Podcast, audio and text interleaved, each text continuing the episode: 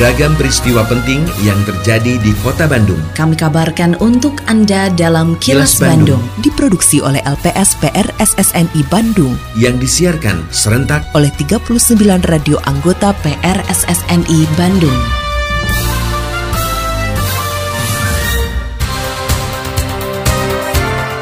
Sejumlah informasi aktual kami hadirkan untuk Anda dan inilah informasi utamanya. Kota Bandung diklaim bebas campak. ASN boleh menjadi anggota panitia pemilihan suara. Tekan kriminalitas, Binmas Polrestabes Bandung gencarkan penyuluhan. Saya Santika Sari Sumantri, inilah kilas Bandung selengkapnya.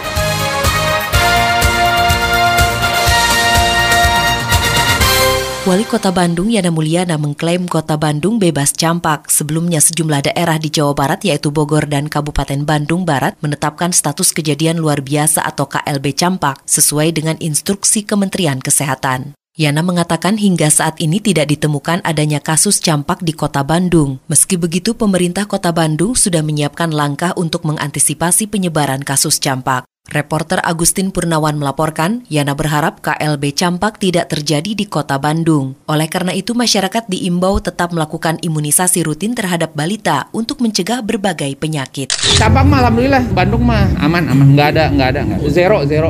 Saya minta sih imunisasi aja ya ikuti imunisasi lah. semua tahapan imunisasi untuk anak-anak kita. Insya Allah lah campak nanti rubella atau apa pun pol- polio gitu ya ikuti aja Insya Allah lah. Dan saat ini campak zero kota Bandung. Mudah-mudahan tetap zero.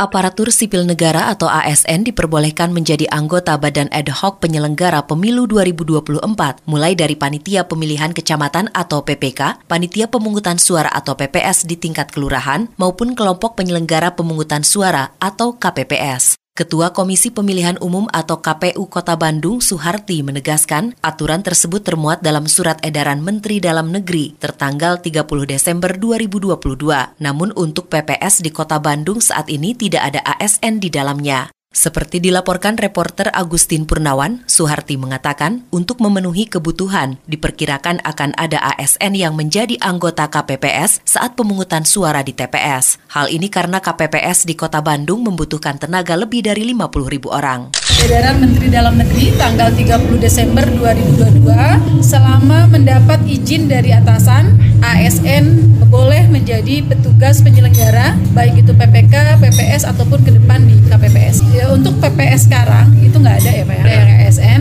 Cuma nanti ke depan karena kita butuh sekitar 50 ribu orang petugas KPPS dan biasanya di KPPS itu banyak juga ASN, tetapi nggak perlu khawatir sesuai dengan edaran Kemendagri ataupun juga peraturan KPU itu tidak masalah. Tidak tidak cuti karena mereka juga dituntut kemandirian dan imparsialitas. Mereka tetap menyelenggarakan tahapan pemilu sesuai dengan koridor-koridor yang ada. Suara Ketua DPRD Kota Bandung dan politisi PKS Teddy Rusmawan.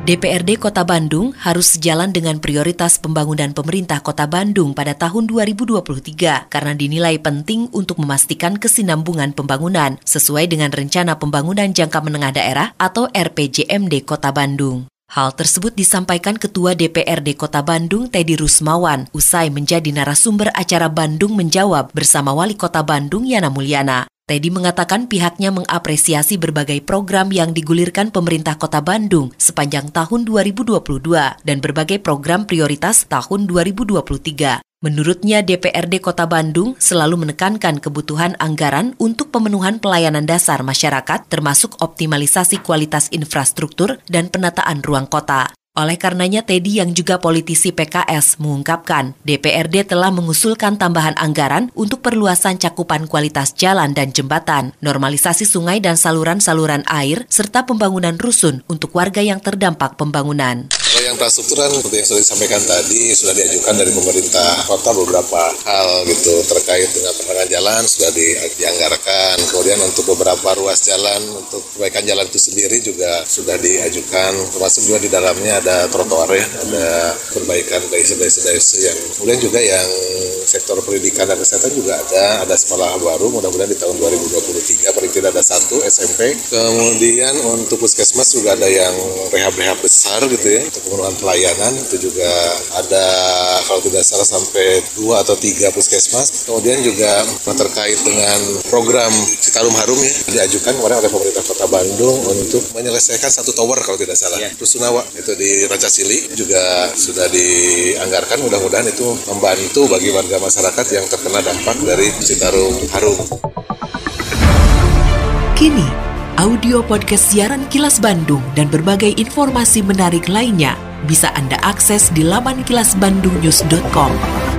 Hingga saat ini program inovasi PLN Electrifying Agriculture sudah diikuti oleh 12.951 pelanggan sektor pertanian, peternakan, dan perikanan di Jawa Barat. Jumlah tersebut meningkat 36,23 persen dibanding tahun 2021. General Manager PLN Unit Induk Distribusi Jawa Barat, Susiana Mutia mengatakan, program ini merupakan salah satu inovasi PLN untuk memenuhi kebutuhan pelanggan, terutama sektor pertanian, peternakan, dan perikanan, sekaligus meningkatkan konsumsi listrik per kapita. Reporter Suparno Hadisaputro melaporkan menurut Susiana, dengan bergabung dalam program tersebut, pelanggan dapat memanfaatkan teknologi modern berbasis energi listrik untuk mendongkrak produktivitas dan menekan biaya operasional sehingga dapat meningkatkan kesejahteraan. PLN menghadirkan program Electrifying Agriculture untuk mendukung proses produksi, penyimpanan, distribusi, dan atau pemasaran pelanggan dalam usaha di sektor pertanian, perikanan, dan peternakan dengan bergabung dalam IE atau Electrifying Agriculture, pelanggan dapat memanfaatkan teknologi modern berbasis energi listrik guna mendongkrak produktivitas dan menekan biaya operasional mereka sehingga kesejahteraan pun bisa meningkat. Deteksi dini kanker serviks kini bisa menggunakan urin melalui diagnostik kit hasil inovasi dalam negeri dengan nama Cerviscan yang diproduksi oleh Bio Farma. Hingga saat ini kanker serviks menjadi penyakit penyebab kematian ketiga di Indonesia bagi wanita.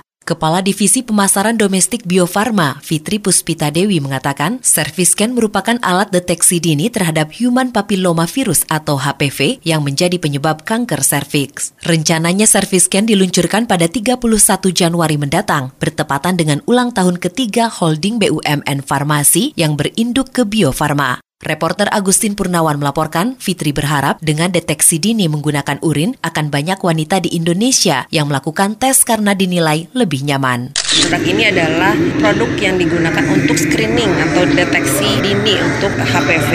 HPV ini adalah penyebab kanker serviks, yaitu yang banyak dialami oleh perempuan di Indonesia dan penyebab ketiga kematian terbesar di terbesar di Indonesia. Kami berharap nanti ini sebagai salah satu bentuk membangun awareness juga ya ke masyarakat gitu karena kami menyayangkan cakupan screening saat ini kan masih masih relatif kecil gitu. Mungkin karena tadi sampaikan metode samplingnya yang invasif gitu ya jadi perempuan ragu untuk melakukan sampling gitu malas melakukan sampling jadi Berbagai upaya terus dilakukan oleh jajaran kepolisian untuk menekan aksi kriminalitas jalanan yang akhir-akhir ini meningkat di kota Bandung. Salah satu upaya yang dilakukan adalah dengan memberikan penyuluhan kepada masyarakat. Kasat Binmas Polrestabes Bandung, Ajun Komisaris Besar Polisi Sutori mengatakan, anggota Babin Kamtibmas yang ada di setiap kelurahan di kota Bandung terus gencar melakukan penyuluhan dan pendekatan kepada masyarakat, termasuk generasi muda. Reporter Yudi Dirgantara melaporkan, penyuluhan dilakukan melalui sinergi dengan tokoh masyarakat juga tokoh pemuda agar tidak ada anggota masyarakat yang berurusan dengan aparat kepolisian karena melakukan tindak kriminal. 151 Babin Kamtibmas yang tergelar di tingkat kelurahan. Mereka dengan tokoh agama, tokoh masyarakat, tokoh pemuda bersinergi untuk memberikan penyuluhan himbauan untuk tidak melakukan hal-hal yang berurusan dengan aparat kepolisian. Tetap patuhi protokol kesehatan sebagai kebiasaan baru dalam berbagai aktivitas karena pandemi COVID-19 belum usai. Dapatkan dosis vaksin COVID-19 secara lengkap untuk meningkatkan antibodi dan efektivitas vaksin di dalam tubuh. Terima kasih Anda telah menyimak Kilas Bandung yang diproduksi oleh LPSPR SSNI Bandung.